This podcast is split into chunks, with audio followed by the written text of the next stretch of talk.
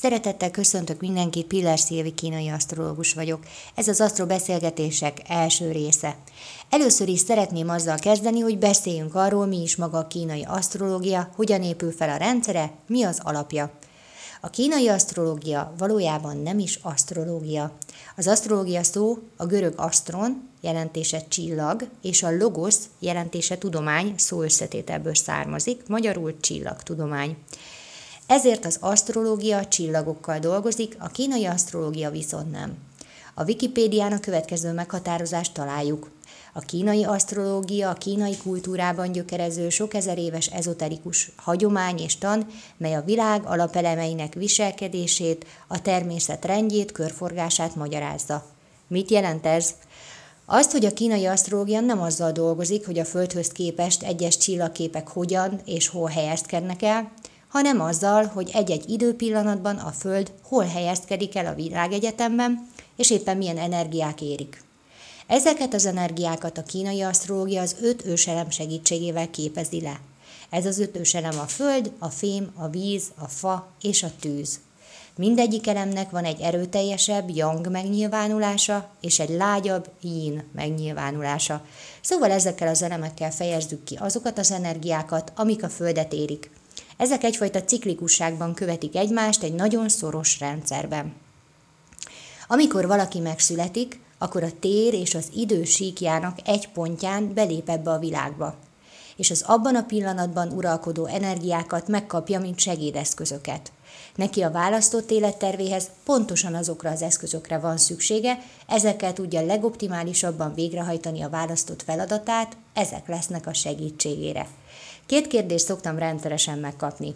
Az első az az, hogy akkor, ha két ember egyszerre születik a kórházban két különböző anyukától egymás mellett, akkor ők tök egyformák lesznek? A válaszom az, hogy nem.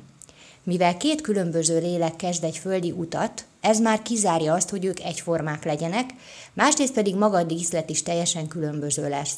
Díszlet alatt értem az életünket, a körülményeinket és a körülöttünk lévő embereket.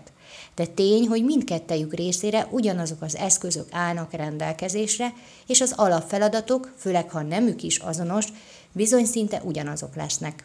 De hogy az milyen körülmények között nyilvánul meg, annak a lehetősége végtelen.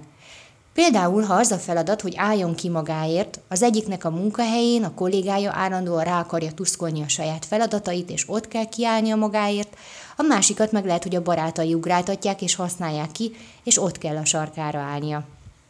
Két különböző szituáció, de az alapfeladat mégis ugyanaz.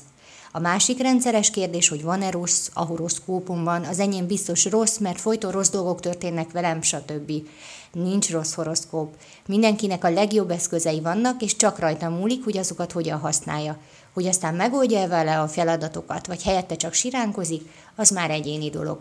De szerintem én erről egy külön videóban még fogok részletesebben beszélni.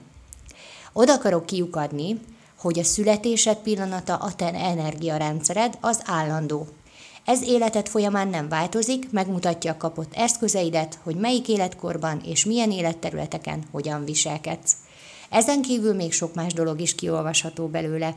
Viszont a világ a következő pillanatban már elmozdult, miután te megszülettél. A Földet érik a változó energiák, de te már itt vagy, és van egy hozzá tartozó mintázat. Mindenki egyedi, mert más időpontban születik, és más az energia mintázata. Így a körülöttünk lévő energiák mindenkire másképpen hatnak, mivel mindenkinek más az energiarendszere. De hogy konkrétan ez hogyan hat a te energiarendszeredre, az teljesen ugyanúgy egyedi, mint a születésed pillanata. Ezt azért tartottam fontosnak elmondani, mert amikor látunk, hallunk egy általános előrejelzést, akkor az nem biztos, hogy tökéletesen lefedi a ránk gyakorolt hatást is. Hiszen az általános energiák általánosságban mindenki életére hatnak, de mindenkire hatnak még speciálisan is. Így lehet, hogy most egy olyan időszak jön, amikor mondjuk a stagnálás lesz a fő energia, te meg lehet, hogy mégis azt érzed, hogy az életed valamelyik területén változást akarsz. Ez nem azt jelenti, hogy az adott asztrológiai irányzat nem működik, pusztán azt, hogy ez az általános tendencia a te energiarendszereddel máshogy kapcsolódik össze, de erről egy külön videóban szintén fogok beszélni részletesebben. Azon kívül, hogy születésünkkor kaptunk egy eszköztárat, ami állandóan velünk van, Kapunk 10-10 évre kiegészítő képességeket is, amelyek ez idő alatt a rendelkezésünkre állnak, az energiarendszerünk részei lesznek. Ezek mutatják meg azt is, hogy az életünk folyamán éppen milyen életterünk kerül előtérbe, mivel van dolgunk, feladatunk éppen, az életünkben minek van itt az ideje. Beszéljünk egy kicsit a kínai asztrológia szimbólum rendszeréről. A kínai asztrológia az analógiák tana, és ezek a szimbólumok bizony nagyon beszédesek. Egy jangfa az a nagy, terebélyes fával azonosítható, míg a jínfa a fűszál. A jangvíz az óceán, míg a jínvíz a felhő. A jangtűz a nap, míg a jintűz a gyertya, és a jangföld a hegy, a jínföld pedig a termőföld analógiája. Azért egyszerű, mert aki soha nem találkozott a kínai asztrológiával, az is látott már hegyet, tudja, hogy mik a hegy jellemzői. Hát egyelőre ennyit a technikai háttérről. Még vannak témáim, amiket kitaláltam, és amiről szeretnék majd nektek beszélni, de ha van ötletetek, kérdésetek, tegyétek fel, nagyon örülnék neki. Ha tudok, akkor válaszolok is rá. Természetesen nem személyes kérdésekre gondolok, hanem inkább általánosságban az asztrológiával kapcsolatos kérdésekre. Nagyon szépen köszönöm, hogy meghallgattatok, legyen nagyon szép napotok, sziasztok!